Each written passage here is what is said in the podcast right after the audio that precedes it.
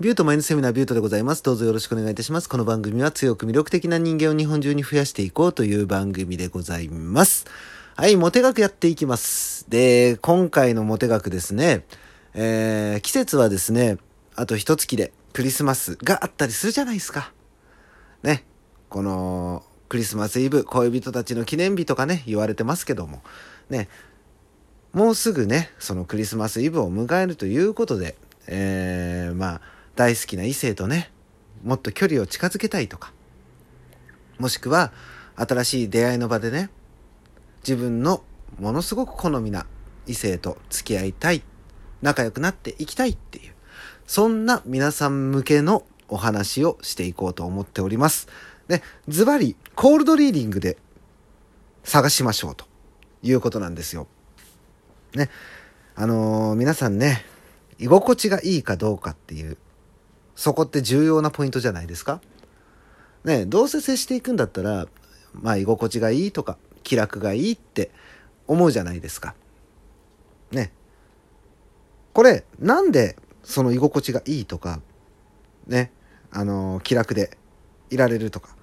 思うのかっていうところなんですけど、これ実は共通点があるかどうかなんですよ。ね、自分と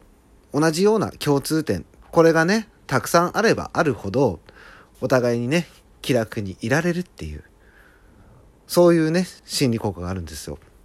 まあこれが類似性の法則って言われるものなんですけども、ね、自分と似たようなところがあると、その分人と仲良くなっていけますよっていう、こういう心理効果があるんですよ。で、この類似性の法則っていうものをうまく利用するために、ね、お互いの共通点を見つけていくっていうことがすごく重要じゃないですか。とはいえね、接点のない人に片思いをしていたり、初めて会った人に、そんなね、情報なんてないわけじゃないですか。自分が持ってる情報なんて。なので、この情報をね、同じような共通点、これを引き出せるようなお話の仕方っていうのが、コールドリーディングで使うまぐれあたりっていうものなんですよ。で、コールドリーディングって何なんですかっていうお話なんですけども、まあ要するに、相手に無意識のうちに自分を語らせて情報を引き出すっていう、こういうね、テクニックがあるんですよ。コールドリーディングっていう。ね。これを、まあうまく使っていけるとね、相手との共通点っていうものを引き出していけるんですよっていうことなんですよ。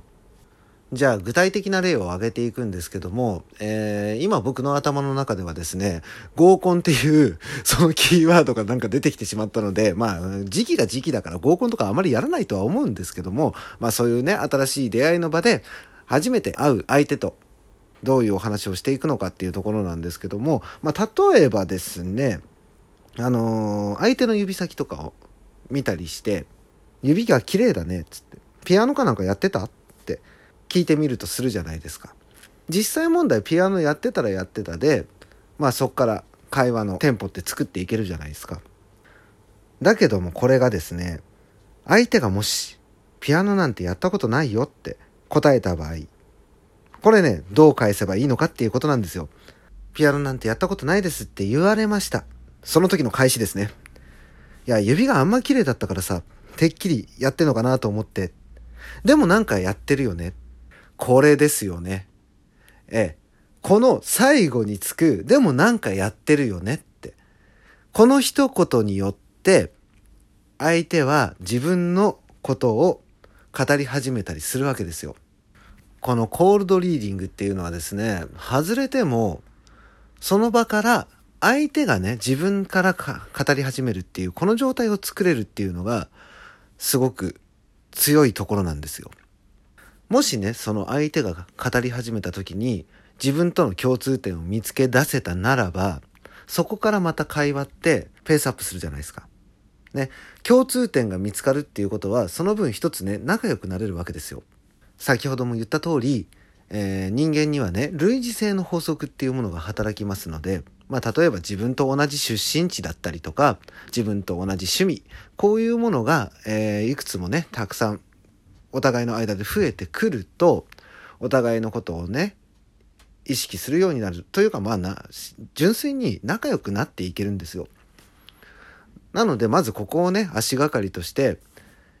一回ね、コールドリーディングっていうものを使ってみてはいかがでしょうかっていうのが今回のお話なんです。で、まあ、大抵ね、このコールドリーディング、まあ、でもなんかされてますよねっていうこの一言をつけると、大体の人は自分のことを話してくれます。うん、あの、経験上ね。経験上だから、あの、みんなに当てはまるかどうかはわからないんですけども、あの、僕の経験上は、まあ、大体自分のことを話し出してくれますね。そう。で、このコールドリーディングってね、外れても情報を得ることができて、そこでね、もし当たりを引けば、よりスピーディーに相手と仲良くね、まあ信頼を築くことができるようになってくるので、この手法っていうのはね、結構いろんなところで使えるんですよ。まあ例えば、えー、仕事でね、まあ取引先の人と話す時にもこのコールドリーディングっていうのをうまく使って共通点っていうものを作っていくと、そこからね、仲良くなれたりとか、ね、お互いに信頼性が生まれてみたりとか、ね、なんかほら、同じえー、出身地だったりするとそれだけでも話って盛り上がったりするじゃないですか。ねそういう意味でも、まあ、コールドリーディングっていうのは使えますし、これに普通のね、恋愛じゃなくても人間関係でも全然使えるものなので、あの、人間関係とかをね、こう、円滑に回したい時とか、ね、お互いにこの人と仲良くなりたいなってなった時に、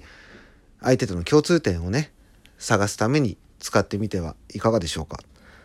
ということでですね、えー、まあ、今回ちょっと短いんですけども、コールドリーディングね、ぜひとも皆さん使ってみてください。ということでね、今回ここら辺で終わりにしたいと思います。えー、ラジオトークのクリップいいねネギ、そしてツイッターのフォロー、あと番組のご意見ご感想などよろしくお願いいたします。それではまた、ビュートでした。バイバイ。